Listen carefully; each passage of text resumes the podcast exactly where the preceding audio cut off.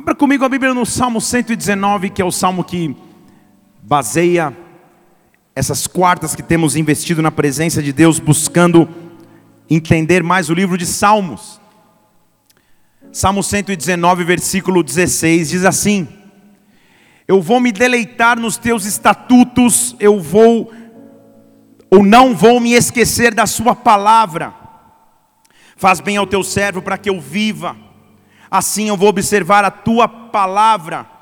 Desvenda os meus olhos para que eu veja, para que eu contemple as maravilhas da tua lei. Em outras palavras, abra os meus olhos, me dá entendimento, para que eu veja as maravilhas da tua lei. Vamos orar. Pai, nós estamos em tua presença nessa noite. Como é bom estarmos reunidos para te adorar mais uma vez. Como é bom nos achegarmos diante de ti, Senhor, porque a tua palavra nos ensina a tua palavra nos sustenta, a tua palavra para nós é alimento, Senhor. Por isso, nessa noite, vem nos alimentar aqui, vem nos visitar, vem nos presidir, Senhor. Que nós possamos ouvir a tua voz mais uma vez, o que o Senhor fale conosco. Desvenda a tua palavra para cada um de nós, Senhor. Que nós tenhamos ouvidos preparados para escutar aquilo que o Senhor tem para cada um de nós nessa noite.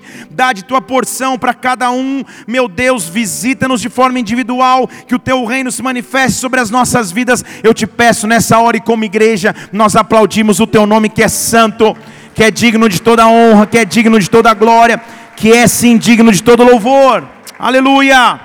Salmos. Mais uma vez estamos estudando um salmo específico, um, um, um dos trechos específicos desse livro. A essa altura, se você já tem acompanhado, quem aqui teve pelo menos mais um desses salmos aqui que a gente estudou? Quase todos vocês. Você já sabe comigo que o Salmo é um, é um livro feito para se usar de maneira congregacional, ou seja, na congregação como estamos, assim como também é um, um livro feito para se usar individualmente.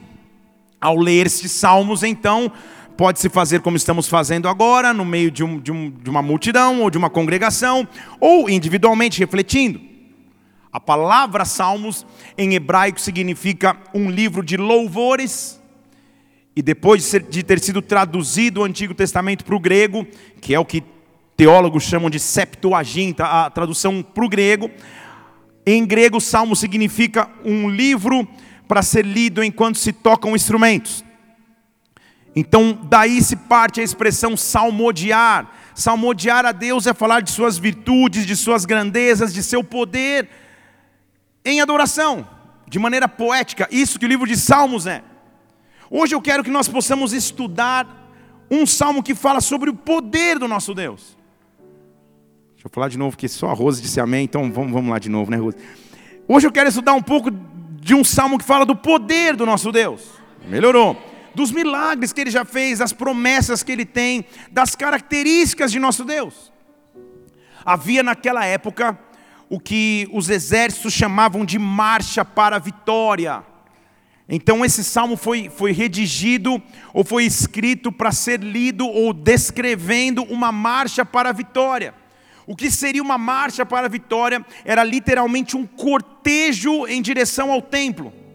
Então se saíam em multidões ou em congregação, saindo da guerra ou ao sair da guerra, indo para o templo, declarar no templo a salvação, o livramento, a restituição e as promessas de Deus. Então, o que esse salmo de hoje tem para nos ensinar é que, mesmo em meio a batalhas, mesmo em meio a guerras, ou na verdade em meio a guerras, eu tenho que ir em direção à face dele, eu tenho que ir em direção à sua presença. Abra comigo o Salmo 68. Deixar você abrir aí. Isso, Salmo 68.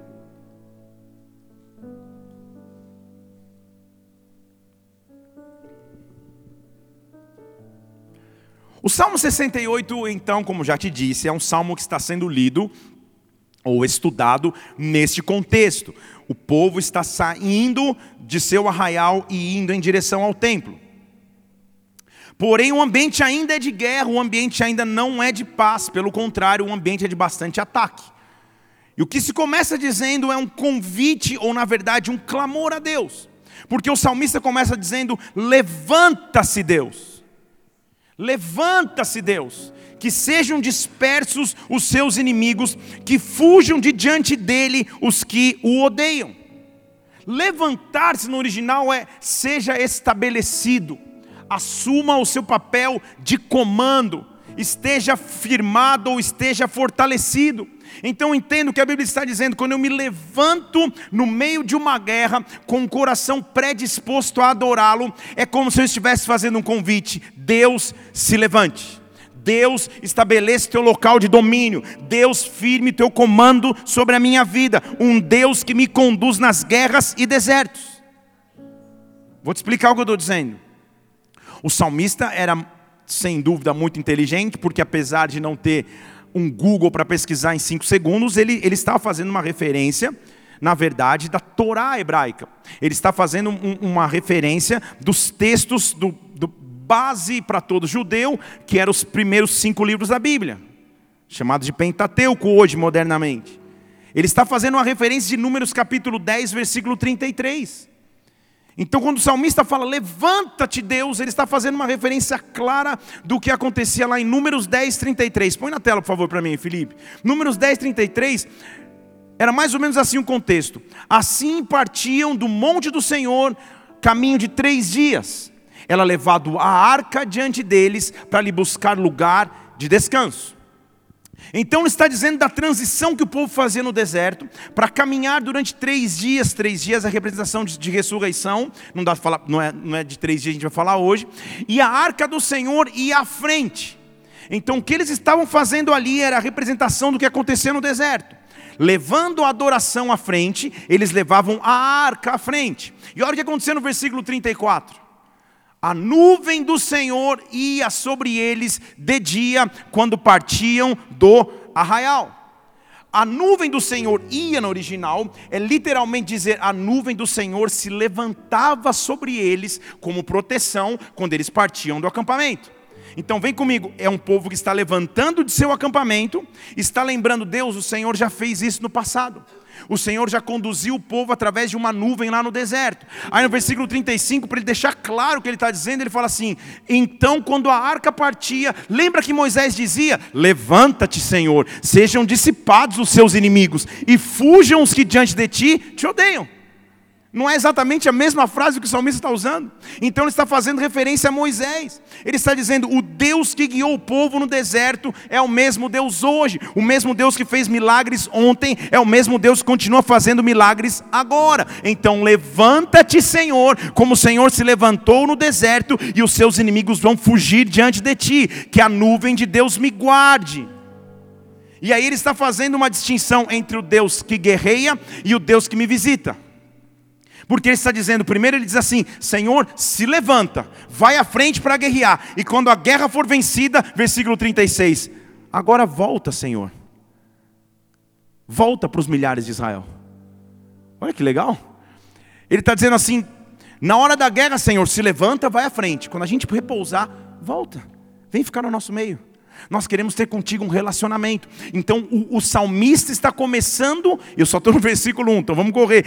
O salmista está começando fazendo uma referência de um Deus que ele sabe que fez milagres, que já realizou. Então, o que, ele está querendo nos ensinar hoje, em 2019? Sempre que eu estiver enfrentando uma guerra, sempre que eu tiver um desafio diante de mim, eu tenho que me levantar em adoração, mas tendo como memória o que Deus já fez em minha vida, o que Deus já fez na minha história. O que o salmista está dizendo é: Senhor, se levantar para ti não é algo novo. Eu não estava lá presente, mas eu escutei dizer que que lá desde Moisés o Senhor se levantava porque Moisés pedia. A nuvem ia cuidando do povo e quando a guerra estava findada, quando a guerra acabou, agora o Senhor voltava a habitar no nosso meio. O que eu tenho que entender então é que eu tenho autoridade para pedir: Senhor, se levanta. Senhor, se levanta. Que os inimigos se dispersem, que fujam diante de ti aqueles que trazem ódio. Senhor, se levanta sobre a minha vida, se levanta sobre a minha casa, se levanta. Versículo 2. Até me, engasguei aqui, me empolguei. Versículo 2: Como a fumaça é impelida, assim impele os teus inimigos. Como a cera se derrete diante do fogo, assim pereçam os ímpios diante de Deus. Ele está nitidamente, de maneira poética, tentando mostrar o poder do nosso Deus. Ele falou: assim como um vento forte impele ou dissolve uma fumaça grande, assim como o fogo derrete rapidamente uma cera, assim é Deus, ou assim Deus faz diante dos meus inimigos. Eu estou do lado daquele que tem poder, eu estou do lado daquele que traz juízo, porque ele diz assim: assim pereçam, perecer é assim, recebem juízo divino. Ó. Então, sabe o que ele disse? Sabe o que ele está dizendo? Ele está dizendo assim: vamos comigo. Senhor, se levanta, faz como o Senhor já fez lá atrás. Eu não me preocupo mais em me, em, em me justificar, eu não me preocupo mais em me envolver diretamente. Deixa que o inimigo receba o juízo de Deus. Em outra palavra, deixa Deus julgar. Deixe Deus julgar. E quando eu simplesmente me levanto, quando eu simplesmente peço que Ele entre na minha história com julgamento, então eu vivo o versículo 3. Ele diz assim: alegrem-se os justos, regozijem na presença de Deus e se encham de júbilo. Deixa eu falar de novo. Alegrem-se os justos, regozijem, regozijem com aparelho maravilhoso, regozijem na presença de Deus e se encham de júbilo. Estava bem frio, acho que alguém mudou o ar e agora está bem quente, né? Aleluia. O ar-condicionado é a maior evidência de comunhão da igreja, porque metade fala que está frio, metade fala que está quente, e a Mari vai de um lado para o outro. Mas ficou quente agora, não ficou? Então sou eu que estou me mexendo. A Raquel falou: Não, eu vim de Porto Velho, estou quase congelando aqui. Alegrem-se os justos, regozijem na presença de Deus e se encham de júbilo. Porque ele está usando, olha comigo, ele está usando no mesmo versículo três sinônimos de alegria alegrem-se os justos, regozijem-se, e jubilem. Ele está dizendo então, há uma continuidade de alegria quando ele se manifesta. O que ele está dizendo no original é: a minha alegria não sofre desequilíbrios. Quando Ele se manifesta na minha vida, eu paro de viver de altos e baixos. Eu me alegro, eu me regozijo e eu encho de júbilo o meu coração. A minha alegria se torna plena. Eu estou profetizando sobre as nossas vidas, sobre a tua história. Quando Ele se manifesta sobre ti, quando você simplesmente se levanta em meio à guerra, o que Ele faz é que a tua alegria seja algo contínuo. A frequência da sua alegria é contínua. Da alegria você vai para o regozijo do regozijo você vai para o júbilo, do júbilo você volta para a alegria, mas você se torna alguém frequente, equilibrado, porque Ele é Deus. E aí, ele mostra qual é a base desse cortejo. Porque eles, de novo, está fazendo referência ao que realmente acontecia.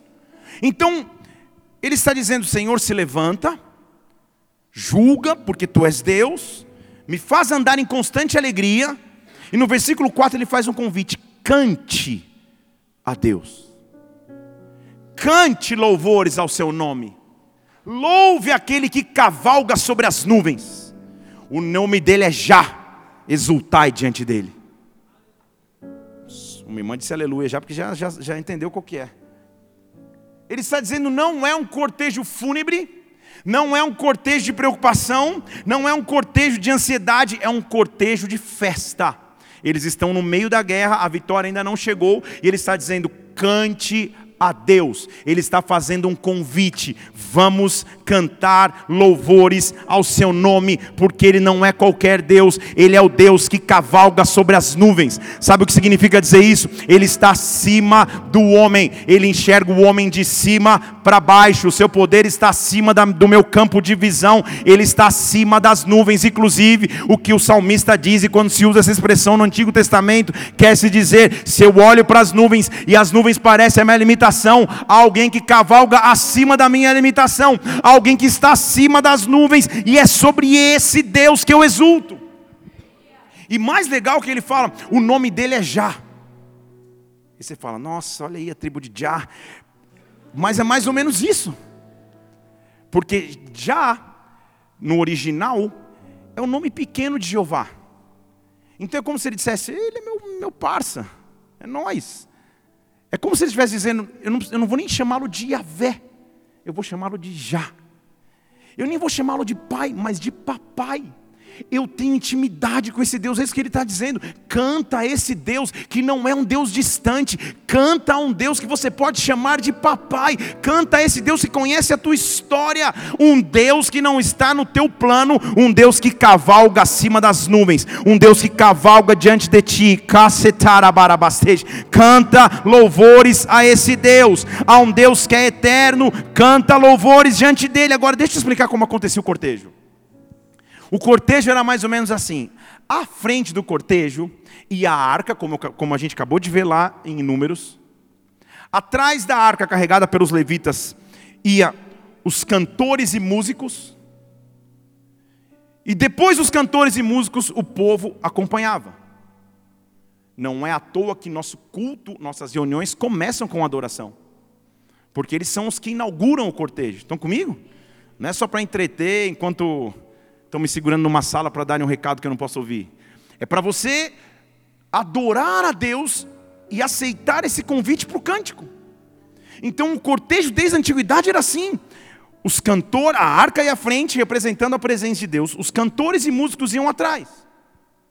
E aí ele diz assim: cantem por um motivo principal. Não esqueçam quem o nosso Deus é, versículo 5. Ele é o pai de órfãos e juiz de viúvas. Ele é Deus na sua santa morada.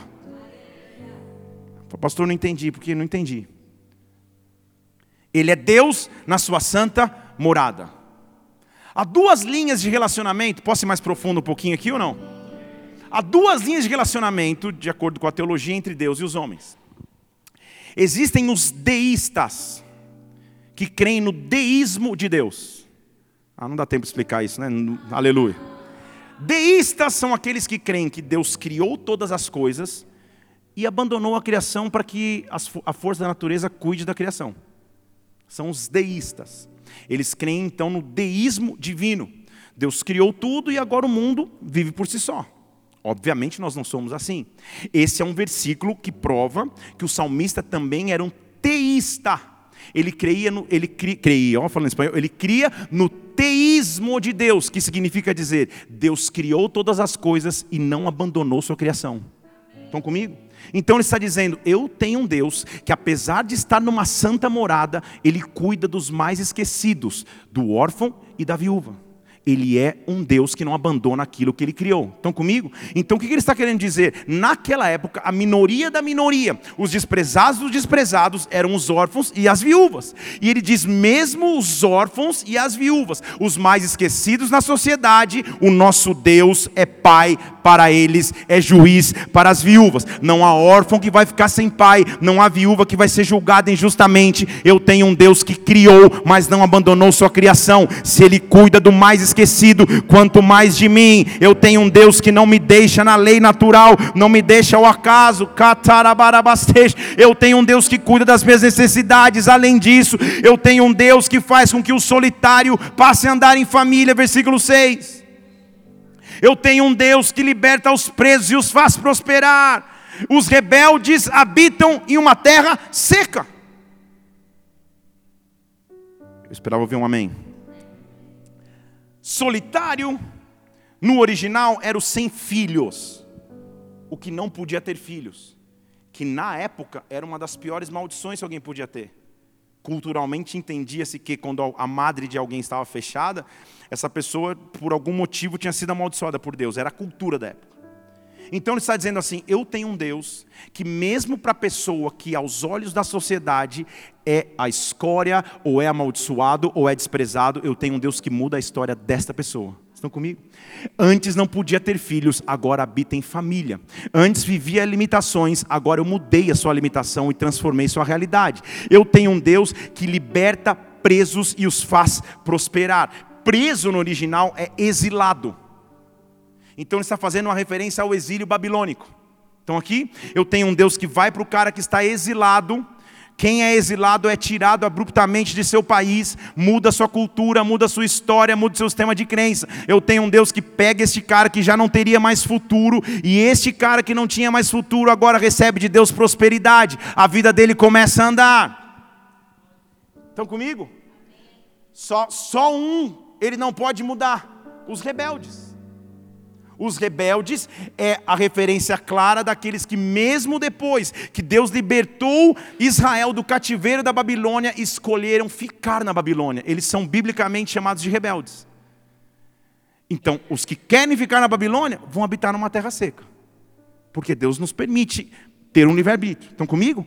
Mas ele está dizendo: se eu quero ser, ou se eu sou daqueles que antes não tinha existência ou tinha limitações na minha vida, Deus vai transformar a minha história. Eu não podia ter filhos, agora eu tenho uma família. Se antes eu estava no exílio e eu não teria esperança, agora Deus vai me dar prosperidade e esperança. Eu não quero ser como aqueles que voluntariamente, mesmo livres, permaneceram na Babilônia numa terra seca.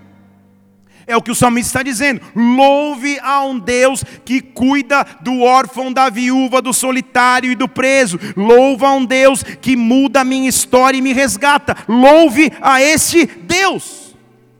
Aí o salmista falou: Eu acho que está. Gostei até aqui, deu meditada, salvou. Mas falou: Não, está tá subjetivo demais. Eu preciso trazer mais. Essa pregação falando teologicamente, está muito expositiva, eu preciso torná-la aplicativa. Ela, eu estou falando de teorias aqui, mas eu preciso dizer na linguagem que o povo vai entender. Então, no versículo 7, ele começa a usar exemplos claros daquilo que Deus já havia feito, que era uma história comum, senso comum para todos que fossem ler. Então, ele começa dizer no versículo 7 assim: Ah, Deus, eu lembro quando o Senhor saía na frente do seu povo lá no deserto. Ele já tinha feito referência desde o começo, que ele estava falando de Moisés fazendo referência à história de Moisés. Mas ele começa agora a exemplificar de maneira clara: Ah, Deus, eu lembro do que o Senhor já fez. Eu lembro quando o Senhor ia à nossa frente. Eu lembro, meu Deus, que a terra se abalava, os céus gotejavam perante a face de Deus. O Sinai tremeu na presença de Deus, o Deus de Israel. Você diz um amém mais ou menos, mas um judeu raiz daquela época, que escutava as histórias dos seus pais, sabia o que, diz, o que significava dizer que o Sinai tremeu. Porque o Sinai tremeu depois que Deus tirou o povo do Egito, os fez atravessar o Mar Vermelho, eles chegaram na presença de Deus no Monte Sinai, e Moisés recebeu as tábuas da lei, o monte tremeu, a Bíblia diz. Estão comigo? Então ele está fazendo referência. Eu conheço um Deus que tirou um povo do Egito. Se esse Deus já fez grandes milagres, é assim que eu faço o meu cortejo da vitória. É assim que eu caminho em direção a esse Deus, cantando por um Deus que tem todo o poder. Eu quero que você levante uma de suas mãos aqui. Quando o cansaço nos abate, quando a frieza nos abate, quando as dificuldades vêm sobre nós, eu preciso me lembrar: há um Deus que está acima das nuvens, há um Deus que cavalga sobre as nuvens, há um Deus que domina as nuvens, há um Deus que lembra do órfão, da viúva, do prisioneiro, do exilado, há um Deus que vai à frente do caminho, há um Deus que faz o Sinai tremer, há um Deus que cuida da minha vida, e nesta noite esse Deus está sobre nós, nessa noite esse Deus está neste lugar, dê um brado a Ele e adore neste lugar e adore. -o.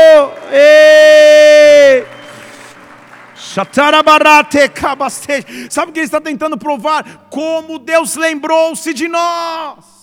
Vamos para, esta, para esse cortejo ou para esta procissão, mas vamos com alegria. Nós estamos no meio da guerra, mas vamos com alegria, porque Deus já fez. Isso quer dizer que Ele pode fazer novamente. Deus já operou milagres, quer dizer que Ele pode operar milagres de novo.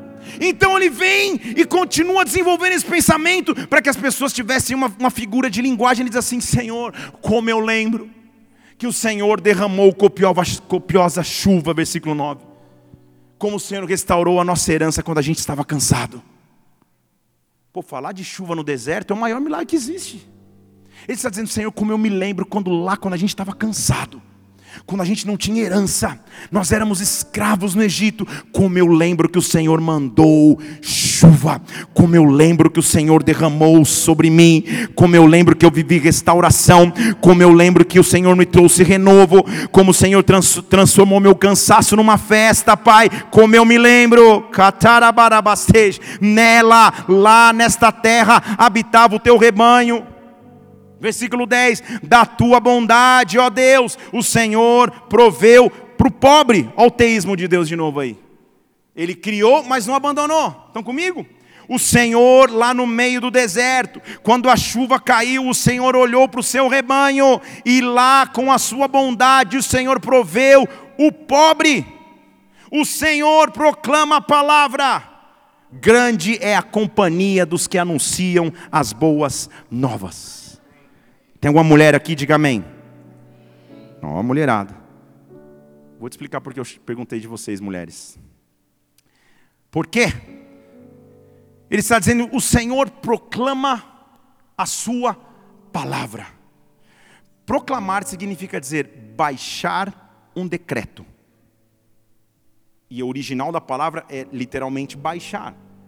Vem da nuvem ou vem do alto para a terra. Então ele está dizendo: o Senhor faz baixar a sua palavra. Tem mulher aqui hoje ou não? E ele diz assim: quão maravilhosas ou quão grande são as mulheres que anunciam as boas novas. Não entendi, pastor, vou te explicar. Companhia, em algumas traduções, já está até o literal, está escrito falange. Tem alguma Bíblia escrito isso aí? Isso. Era literalmente uma companhia de mulheres que ia juntamente com os cantores e músicos que carregavam a arca, elas iam à frente tocando na maioria das vezes tamborins e profetizando e cantando músicas de adoração. Você lembra o que aconteceu depois que o povo atravessou o Mar Vermelho? Quem que pegou um tamborim para cantar? Miriam. Você lembra o que aconteceu depois que, que, que Maria recebeu? Ela fez um cântico. Então, as mulheres, desde o raiz, não do Nutella, desde o raiz, elas faziam parte do culto ao Senhor. Vocês estão comigo? A mulher tem voz ativa e a mulher tem voz participativa no culto de adoração a Deus, não lá na linha de trás, mas na linha de frente. Vocês estão aqui comigo?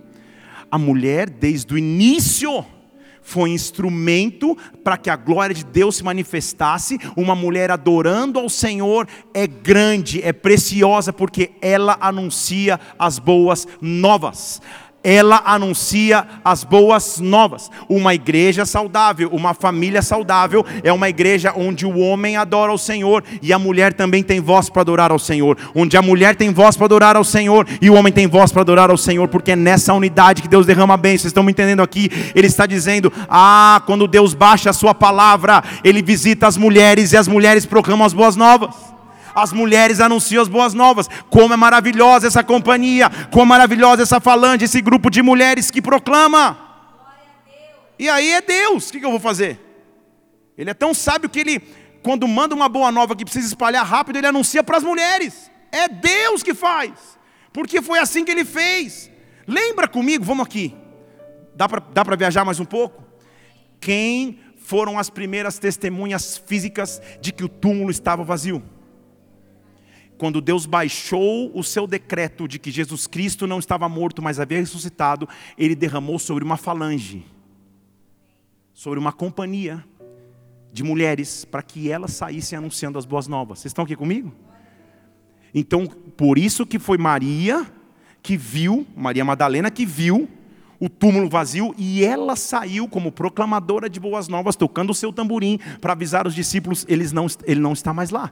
Ele ressuscitou como havia dito. Eu ouvi isso do anjo. Então a mulher também tem papel importante. Até então esperava que as mulheres estivessem sorrindo ou até essa altura aplaudindo ao Senhor, porque durante. Ah, isso. Eu estou dizendo isso porque isso não é nossa realidade, mas durante muitos anos analisou-se erroneamente um versículo das Escrituras, escrito pelo apóstolo Paulo, que diz que as mulheres deveriam permanecer em silêncio na igreja. Mas isso era o caso da igreja de Corinto, porque as mulheres estavam tentando tomar o controle da igreja. Então ele deu uma instrução, mulherada, dá uma segurada aí também, que também não é desse jeito. E só esse versículo fez com que algumas doutrinas dissessem que a mulher não tem voz ativa na igreja, isso é uma mentira do diabo porque senão as mulheres não pegariam tamborim desde o Antigo Testamento. Miriam não teria pego um tamborim para dançar e a companhia não teria sido ressaltada pelo salmista. Ele está dizendo: quando o Senhor baixa a sua palavra, os homens têm, têm local de adoração e as mulheres também. Eu estou dizendo que chegou um tempo de Deus derramar sobre as mulheres desta casa, sobre as mulheres desta casa. Você vai ser uma anunciadora de boas novas, grande, preciosa, é a falange, é a companhia daquelas que anunciam as boas palavras de de Deus. Dê um brado ao Senhor e adore neste lugar. Aleluia. Aleluia. Isso já podia ser um congresso de mulheres, mas como maravilhoso é isso. Eu jamais teria o ministério que eu tenho se eu não tivesse a esposa que eu tenho ao meu lado. Ela pega o microfone mil vezes menos do que eu, mas ela é crucial no meu ministério. Quando ela pega, ela é rajada de fogo, um são poder, mas ela é uma anunciadora de boas novas. Para mim, para minha casa, para a igreja. Então, marido, se você está com a tua esposa aqui, olhe para ela e diga: Eu te amo. E compra um tamborim amanhã lá no Taguá Center. Estou brincando, tá? E ele diz assim: As mulheres estão anunciando boas novas. E o exército inteiro está gritando, versículo 12: Reis da terra, reis de exércitos, fogem, sim, fogem. Na verdade, quando você vai, vai, vai pesquisar o original, ele está dizendo assim: é, é, é, é, mais ou menos um grito de guerra que o exército fazia. Onde há uma, um, um, um, lado que faz uma afirmação e o outro que faz outra. E o original é mais ou menos assim: Reis dos exércitos, fugir. Reis da terra, fugir. Então é um grito de guerra. Igual o tricolor, sei lá, hipoteticamente. Era mais ou menos assim. Então, reis da terra, fugir, reis da terra, fugir, reis da terra, fugir. Era um exército cantando e, vindo, e dando uma ordem de comando. Então, quando eu me levanto, eu estou dizendo, reis de outros exércitos, eu estou avisando antes de começar a guerra: fujam, fujam, fujam. Eu já estou vendo profeticamente o que vai acontecer: as mulheres em casa repartindo os despojos. O que é isso? É mais ou menos quando você, como homem, trabalha, compra, chega de viagem feliz e ninguém vem te abraçar, vem abraçar sua mala. Para ver se é um presentinho, se você tem filho, sabe o que eu estou dizendo, se é uma lembrancinha, se é um chocolatinho, é mais ou menos isso. O salmista está vendo, reis da terra, fujam. Eu já estou vendo lá na frente as mulheres felizes repartindo o resultado da guerra. Porque naquela época a cultura era: eu, eu subjuguei um povo, eu venci um exército, eu tinha direito legal de saquear aquele exército. Eu levava as riquezas embora, o ouro, a prata, as pedras preciosas, e eu levava isso para minha família. Então o que ele está dizendo? Reis da terra, fujam. Eu já estou vendo lá na frente a alegria dentro de um lar da mulher dizendo: Meu Deus, nem a Vivara vende isso. Meu Senhor, olha. Eu já estou vendo o despojo da guerra lá na frente. A guerra nem começou. Eu já estou decretando vitória. Eu estou alertando reis dos exércitos: fujam, porque o resultado é: eu vou dividir uma herança de guerra. Eu vou dividir uma herança de guerra. Sabe o que eu estou vendo? Deitados entre redis, deitados depois da guerra descansando, nós somos como asas de pombas cobertas de prata e penas cobertas de ouro amarelo. Você fala, por isso que eu leio a Bíblia de madrugada e não entendo nada. Eu sou como uma pomba com asas de prata e com penas de ouro. Há duas análises teológicas para esse texto: a primeira é natural e a segunda é sobrenatural. Dá tempo ou não dá? A primeira é que as pombas são outra referência daquilo que voa acima da batalha. E elas carregam o principal valor da época, que era prata e ouro. Então, uma simbologia de riqueza que vem depois da guerra. Eu entro na guerra e eu saio da guerra mais rico do que eu entrei. Mas a análise sobrenatural de muitos teólogos que eu também entendo que é real, é que essa é uma analogia clara do Espírito Santo que viria sobre a terra voando, trazendo as riquezas de Cristo para as nações. Não para entender. Porque quando Jesus Cristo é batizado, sobre ele vem o, vem o Espírito Santo em forma de. E ele vem voando ou andando? Voando. Trazendo o que? A prata e o ouro. Prata na figura bíblica, dá tempo de falar? Dá, eu mesmo pergunto, eu mesmo respondo. Prata na figura bíblica é a figura de redenção porque por moedas de prata Judas vendeu Jesus Cristo. Então a prata é a redenção e o ouro é a divindade, é Deus divino, Deus supremo, porque a arca foi feita de ouro. Estão comigo aqui? Então o que ele está dizendo é o Espírito Santo, quando voa sobre a terra, dá para a humanidade a riqueza de Cristo. Então deixa eu falar em português aqui: o melhor despojo de guerra que eu tenho é a redenção que Cristo traz e a divindade que antes eu não tinha. Agora eu posso ter acesso à presença de Deus. Sobre mim voa uma presença que me dá melhor garantia depois da guerra. Sobre mim existem riquezas, e a maior riqueza que eu tenho na vida é ter sido remido pelo sangue do Cordeiro, é agora ter acesso à presença de Deus. Não dá tempo de pregar isso, mas vou pregar mesmo assim. Foi por isso, talvez, que Paulo, ah, que, que Paulo não, Pedro, quando chegou diante da porta formosa, ele falou: ouro e prata natural eu não tenho, mas o que eu tenho eu te dou. Explicar. Isso é outra pregação, isso dá outro livro. Então, eu não tenho riqueza natural, mas eu tenho o que simboliza essa riqueza. O que eu tenho te dou. Recebe a redenção, recebe acesso a Deus, ser curado, começa a andar, começa a andar de novo. Então o que ele está dizendo é: numa guerra, o pombo, o Espírito Santo, vem distribuindo as riquezas de Cristo. Levante uma de suas mãos aos céus. No meio da guerra que você enfrenta, em qual área da sua vida, não importa qual ela seja. Começa a receber das riquezas de Cristo. Começa a receber das riquezas de Cristo nas suas emoções. Começa a receber das riquezas de Cristo no seu físico. Comece a ser avivado por Deus de novo. Que Ele te ofereça redenção. Que Ele te ofereça renovo. Que Ele te ofereça refrigério. Que Ele te ofereça acesso a Deus.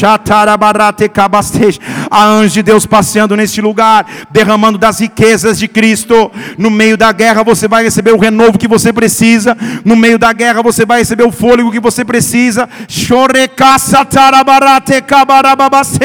O Deus que olha para o pobre, o Deus que olha para o órfão, para a viúva. Este Deus, eu já posso ver a alegria do teu lar repartindo o resultado da guerra.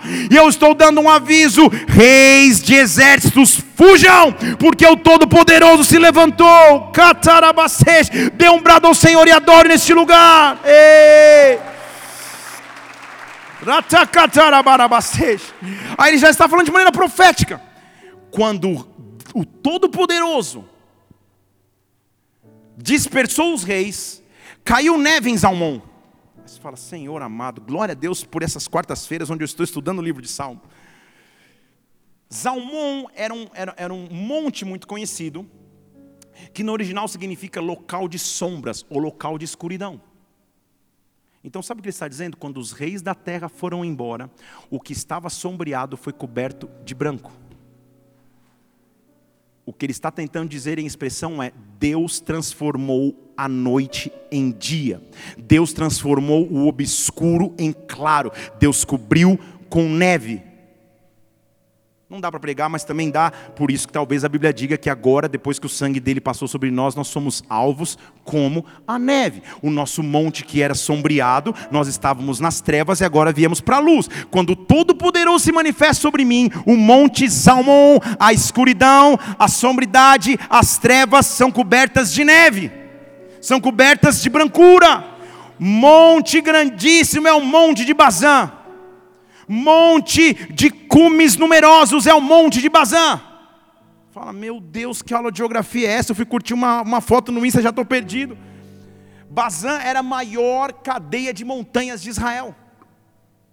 E ele está dizendo: há um monte de grandezas, há um monte chamado Bazã que tem muitas grandezas, mas o Deus que eu sirvo não escolhe as grandezas. Deixa eu falar de novo. O Deus que eu sirvo escolhe o órfão, a viúva, o pobre. Ele diz: Bazando, legal que você é top, hein? Você tem várias cadeias montanhosas. Mas por que, que você está, versículo 16, olhando com inveja o pequeno monte que Deus escolheu para habitar? Estão aqui? Por que, que você está lá olhando? Ele está falando com os montes, lembra que é uma poesia, né? Monte, por que você está olhando com inveja aí o pequeno lugar que Deus escolheu para a sua habitação e ali ele vai habitar para sempre? Alguém sabe comigo qual é esse monte? Sião, resposta é Sião. Alguém sabe comigo qual é esse monte?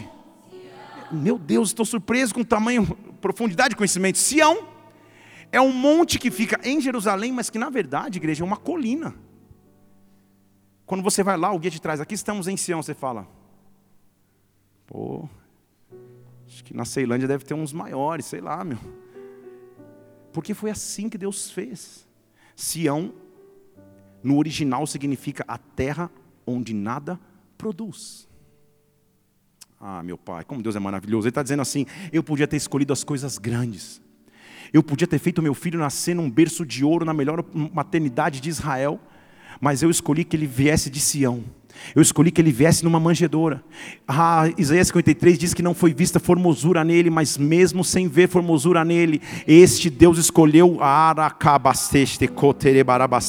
Ele está dizendo quando ele escolhe alguém na terra, ele não olha para a grandeza de acordo com os olhos dos homens. Ah, ele escolhe a sua habitação nas coisas pequenas. É por isso que ele diz que ele escolheu coisas loucas do mundo para confundir as sábias. Eu estou pregando aqui para pessoas que poderiam ser chamadas de Sião, talvez não de Bazã, mas de Sião. Mas eu glorifico a Deus que escolheu homens e mulheres como Sião, onde se olhava e dizia: nada pode produzir daí, exatamente aí que Ele escolheu habitar eternamente. Deus não precisa de coisas grandes para fazer resultados extraordinários, na verdade, Ele escolhe coisas pequenas para fazer coisas sobrenaturais. Eu e você estamos incluídos nessa história. Catarabarate cabacê.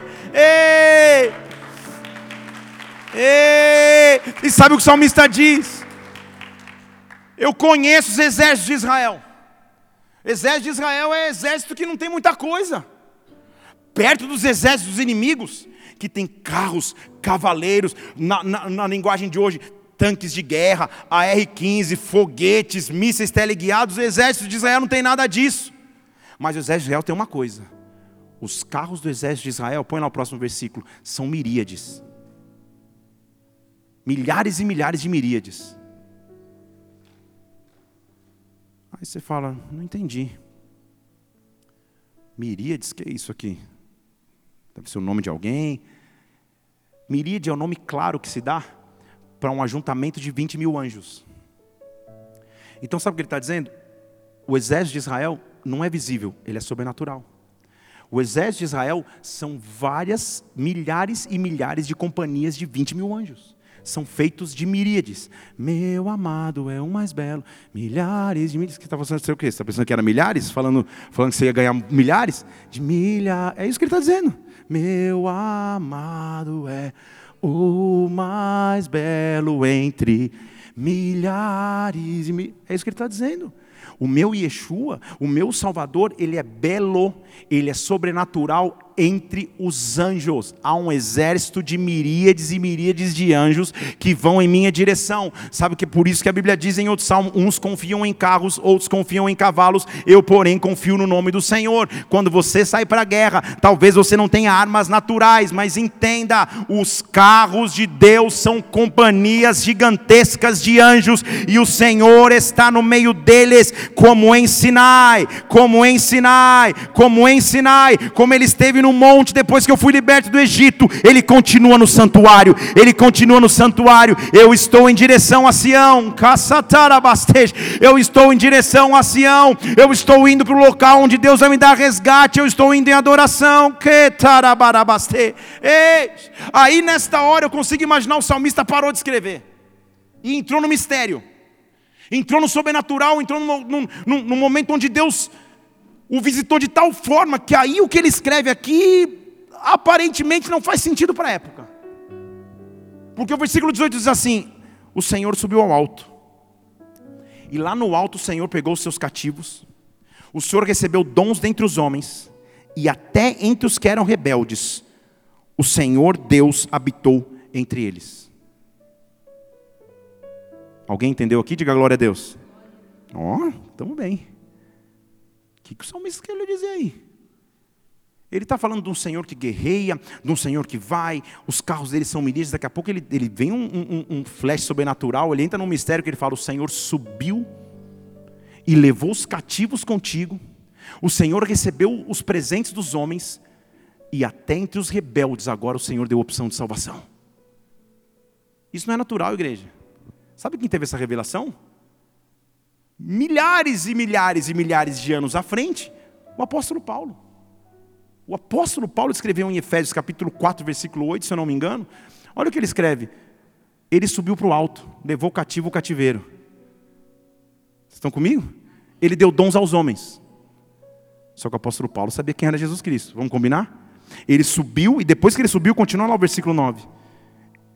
E se ele subiu, ele também desceu às partes mais baixas da terra.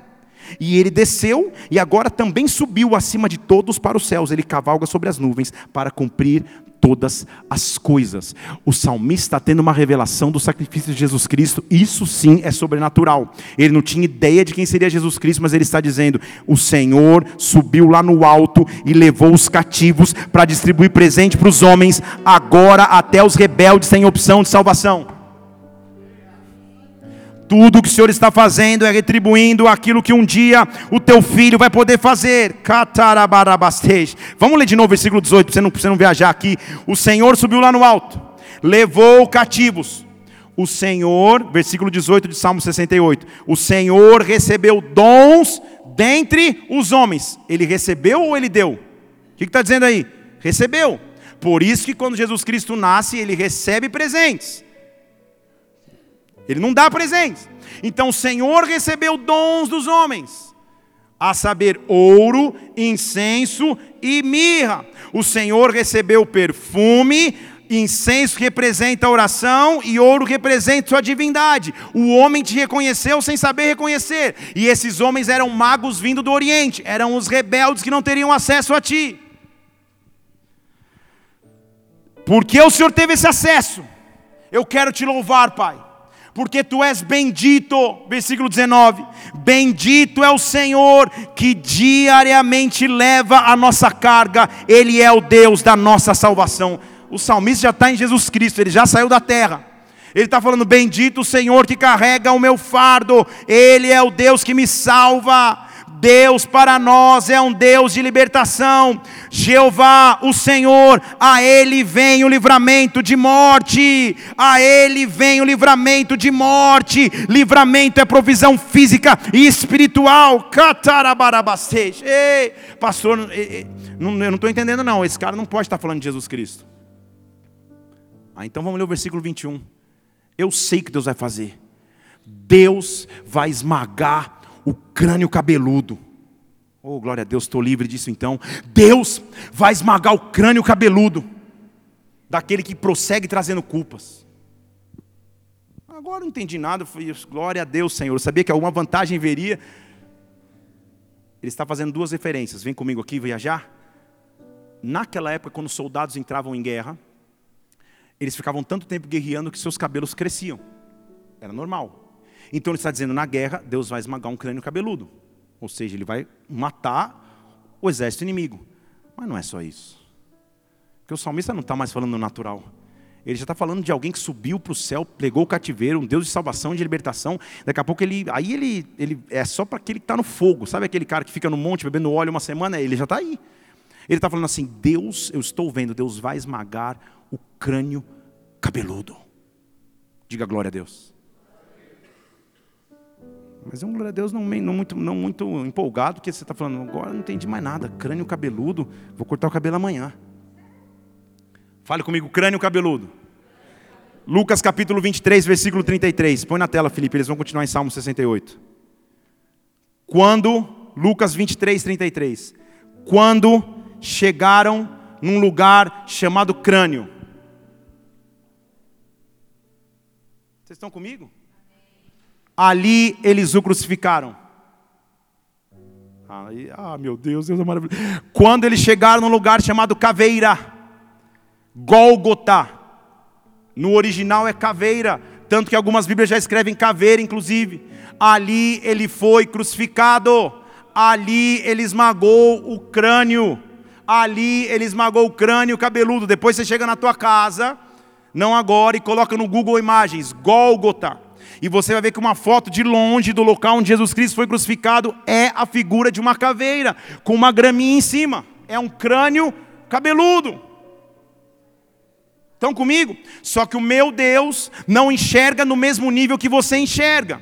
Nós enxergamos num plano, Deus enxerga no outro. Deus baixa a sua palavra, ele vem do céu para a terra. Ele não enxerga no nosso plano. Estão comigo? No meu plano e no teu, cruz é cruz eu olho para a cruz, eu vejo a cruz. Quem olha a cruz de cima para baixo não enxerga a cruz, enxerga o quê? Estão comigo? Lâmpada para os meus pés é a sua palavra. O Verbo é a palavra, que se fez carne e habitou entre nós. A Bíblia diz em Hebreus que a palavra de Deus é afiada como uma espada que pode separar até alma de espírito. O que a espada que veio do alto veio, meu Deus, veio fazer sobre nós. Por isso, quando ele diz para mim, carregue a sua cruz diariamente, o que ele está dizendo, leva a sua espada. Leva a palavra, leva a espada que você tem e com essa espada crucifica, ou na crucificação pisa no crânio cabeludo daquele que achou que iria te prender. Eu estou do lado do Deus que vence as guerras, eu estou do lado do Deus que me faz vencer. Catarabastej. Vamos voltar para o versículo 22. Eu os farei voltar para Bazã. Você já sabe comigo que Bazã é aquela colina cheia de, de grandezas.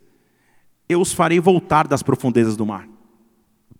Mesmo que você estiver perdido em coisas grandes, mesmo que o teu inimigo for maior do que vocês, que ele está dizendo, mesmo que você estiver num lugar profundo, inabitado, que é impossível de vencer, eu vou fazer vocês voltarem de lá. E quando vocês voltarem, não se preocupem, agora é uma linguagem de guerra, tá? Uma linguagem tipo Vikings ou nova temporada do GOT, alguma coisa assim. Ele diz assim: os pés de vocês vão mergulhar no sangue. Quando você voltar, você não vai nem precisar reguerrear. Você só vai pisar no sangue dos soldados que eu já derrotei. Estão comigo? Os pés de vocês vão ter cheio de sangue. E na verdade, o sangue do inimigo de vocês, ele é, ele é tão precioso que eu vou dar para os cães de vocês lamberem. Estão comigo? Aonde ele reduz o inimigo? Ele diz assim: Eu faço vocês voltarem da guerra, e agora vocês só vão pisar no sangue, e deixa o cão lamber, vai. É tão precioso que essa vai ser a recompensa. O sangue do inimigo vai ser o, o, o, a, o que os cães vão lamber. Esse vai ser o quinhão dos seus cães. Senhor, eu estou proclamando tudo isso num local. Aí você pode dizer, poxa, esse é um ambiente de guerra, já venceram a guerra. Não, Deus. Chegamos, versículo 24. Chegamos, Deus, na entrada. Chegamos, Deus, na entrada do santuário. Estão comigo? Esse é um salmo que, que deveria ser lido ou vivido no teu caminho daqui ou da tua casa para a igreja. No teu Uber, no teu, no teu, no, na tua bicicleta, no teu patinete da Yellow, no teu carro, no teu ônibus. Todo o relato até então é de um povo que está indo para a igreja. E eles estão falando, Senhor, eu estou indo lá, mas é assim que eu vou entrar no culto. Eu vou entrar no culto sabendo que o Senhor lembra dos pequenos. Eu vou entrar no culto sabendo que o Senhor é um Deus que salva. Eu vou entrar no culto sabendo que o Senhor é um Senhor que liberta. Eu vou entrar no culto sabendo que o Senhor transformou a minha história. Que o Senhor me tirou das profundezas do mar. Que o Senhor vai me fazer pisar no sangue dos meus inimigos. Ah, Senhor, quando eu estou assim, chegamos! Está lá, bola de neve Brasil, acabamos de chegar, acabamos de ver a entrada do templo. Não, eles não estavam com espadas na mão para guerrear, eles estavam com instrumentos, porque o versículo 25 diz: na frente iam os cantores, atrás os que tocavam instrumentos, e a companhia, olha as donzelas, as mulheres que eu falei, que tocavam os adufes. Era uma atmosfera de adoração antes de chegar para adorar. Estão comigo? Não era uma atmosfera que você vem uma treta absurda no carro, briga com a esposa, briga com o filho, chuta o cachorro, aí entra na igreja para adorar. Não, era uma atmosfera de adoração que já existia antes. Senhor, eu vou preparando o meu espírito para chegar na tua casa, eu vou preparando o meu espírito para chegar na tua presença. Chegamos, e agora que chegamos, vamos bendizer a Deus, congregações, vamos bendizer a Deus, igreja, vamos bendizer ao Senhor. Nós somos a fonte de Israel, nós somos o povo escolhido de Deus, é isso que ele está dizendo. Ali chegou a hora de congregar, e se eu chego com essa fé, se você chega com essa fé de que Deus é Deus, aí nessa união Deus pode derramar da sua glória. Vocês estão entendendo comigo? Então é diferente, não é que eu chego e falo assim: Deus, hoje eu estou destruído. Se o Senhor não falar comigo hoje, eu desvio hoje o Senhor precisa falar precisa me transformar. Não, não, não. O povo já vinha se preparando no caminho. E quando eles entravam no, no santuário, eles estão só na porta, eles já entravam diferente. Eles já entravam sabendo de que Deus era Deus, de que Deus podia iria falar com eles, mas eles entravam, ele entravam em adoração. E quando eles entravam, falava: agora vamos adorar todos juntos. Congregação, adoremos. Congregação, cantemos, porque nós somos o povo escolhido por Deus. Ali está todo mundo reunido. Ali está Benjamim, o menor deles, na frente Judá, no seu ajuntamento. Também Judá está ali, e agora está Zebulon e Naphtali. O que ele está dizendo? Ali acabaram as divisões, porque Judá e Benjamim são as duas principais representações do reino do sul. E Zebulon e Naphtali são as principais representações do reino do norte na época que Israel foi dividida. Então ele está dizendo: na hora que eu cheguei para adorar, acabaram as divisões. Não tem divisão. Não tem, não tem rebelião, não tem eu não falo com ele, eu não falo com aquele, eu não quero aquilo. Ali está todo mundo junto. Ali a, o reino do sul e o reino do norte se uniram, ali está todo mundo junto, é isso que ele está dizendo. Benjamim, que é o menor, Judá, está ali Naphtali, está ali Zebulon, todas as tribos estão reunidas. Quando eu estou na presença dele, o que ele está dizendo? Acabou a divisão, acabou a confusão. Deus, quando tudo estiver unido, quando eu cheguei disposto a te adorar, ordena então, Senhor, ordena, faz com ordem a tua força, confirma, Deus, o que o Senhor já fez por nós. Ordenar no original significa dizer faz de novo, faz novamente. Então perceba que eles nem tinham entrado no templo, eles acabaram de entrar, de entrar, cebolinha, e estava todo mundo junto, e agora juntos, como eles estavam, ele está dizendo: Senhor, faz de novo, faz novamente, derrama como o Senhor já se derramou, me visita como o Senhor já me visitou, vem me visitar, meu Deus, vem nos visitar, Pai,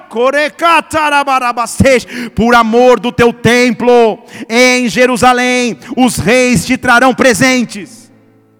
Os reis eram os chefes de cada tribo, os chefes de cada tribo de Israel, porque te amam, vão se unir e vão te presentear. Nós estamos aqui prontos para te adorar, Deus. Era a congregação se unindo por um Deus que vence batalhas, por um Deus que nos arrou, por um Deus que intervém na nossa causa.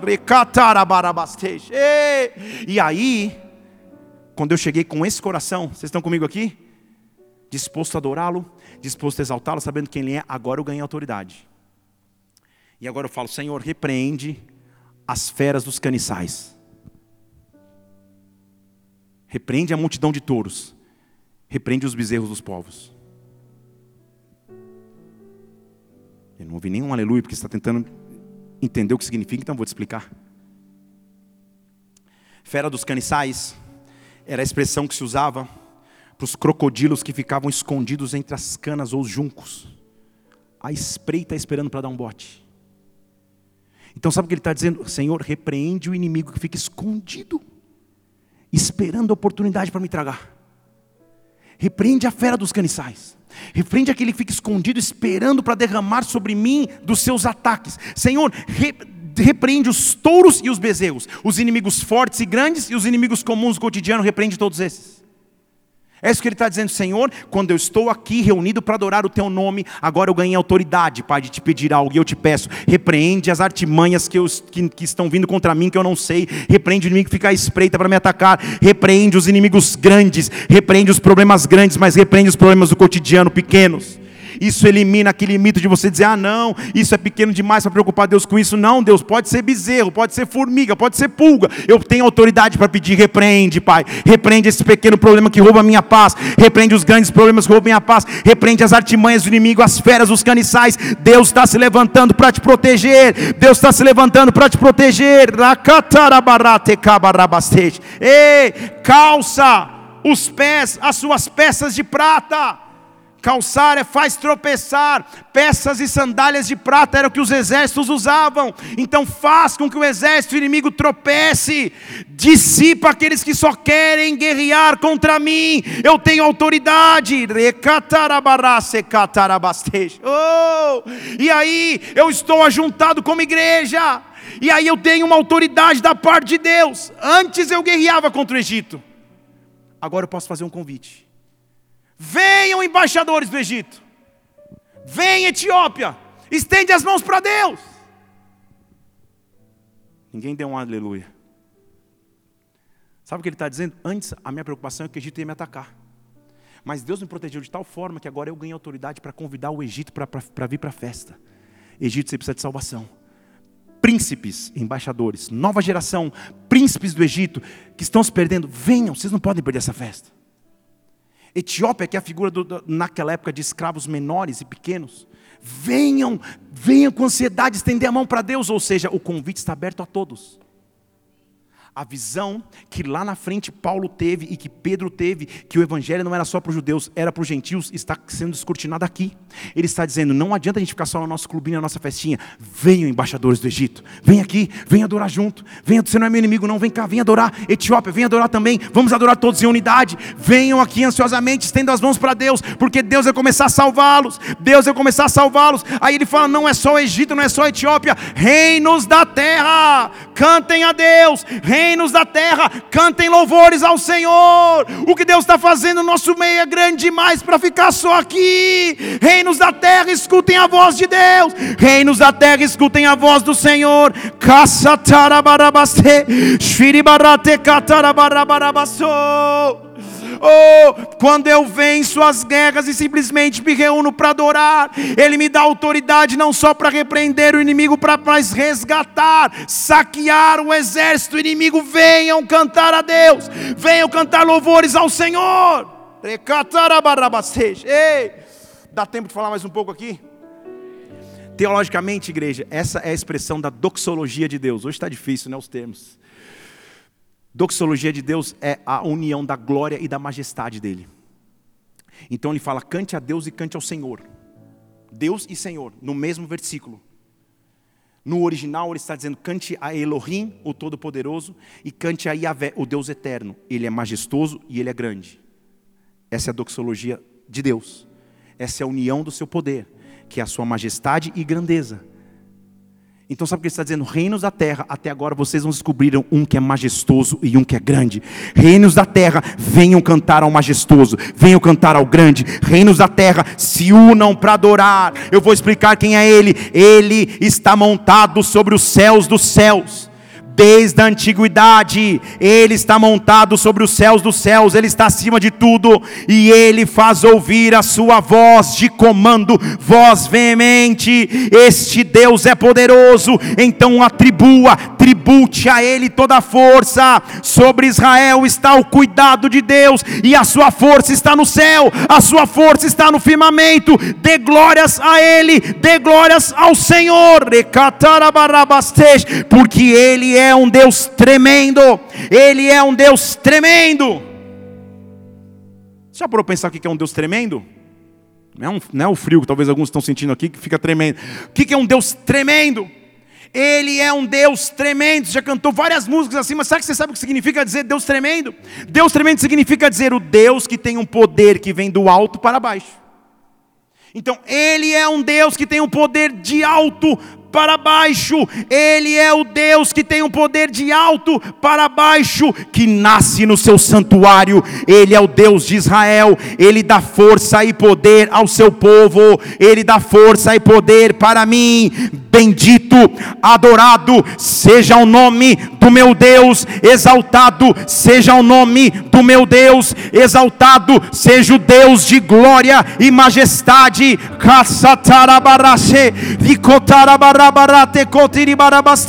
Eu quero reconhecer Sua grandeza e Sua majestade. Eu quero reconhecer Sua glória e Sua majestade. Apesar das lutas que eu possa enfrentar, eu preciso me lembrar de quem Deus é para mim, de quem Ele já foi na minha história. Ele me escolheu mesmo pequeno, para que eu chegue diante de Sua presença com o um coração disposto a adorá-lo, para que eu chegue em Sua presença um coração disposto a exaltá-lo.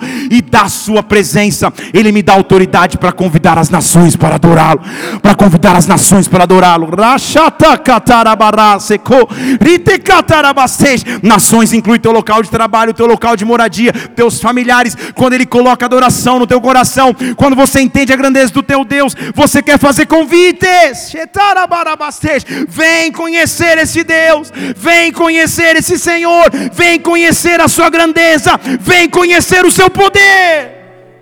Oh! Nesta noite, em meio à adoração do seu povo, num cortejo de adoração a Ele, feche seus olhos, num cortejo de adoração a Deus. Há espaço para todos. Há espaço para o que carrega a arca, que é a figura do sacerdote hoje em dia. Há espaço para aqueles que tangem os instrumentos. Há espaço para aqueles que anunciam boas novas.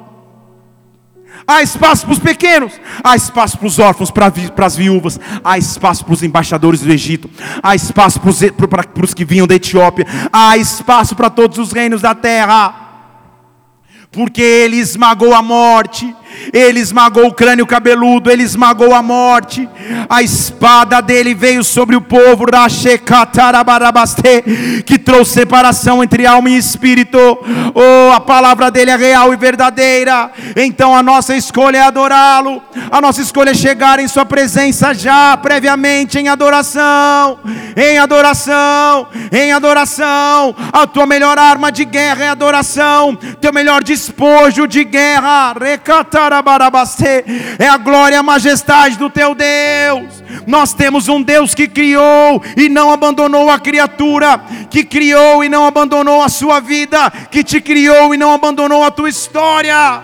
Nós estamos diante desse Deus nessa noite, diante de Sua grandeza e majestade. Oh, é tempo de adorá-lo em espírito em verdade. Levante suas mãos, na verdade, se puder, fique em pé no seu lugar e adore. Simplesmente adore, simplesmente adore. Enquanto você o adora, Ele cuida da sua causa. Enquanto você adora, Ele cuida da sua vida. Simplesmente exalte ao Senhor. Nós vamos começar a adorar ao Senhor. Desprende-se quem está à tua, tua, tua esquerda, direita, e Senhor, ah, os teus exércitos são miríades e miríades, os teus exércitos são miríades e miríades, os teus carros são miríades e miríades, milhares e milhares, e o Senhor está em nosso meio. Vamos adorá-lo, vamos adorá-lo.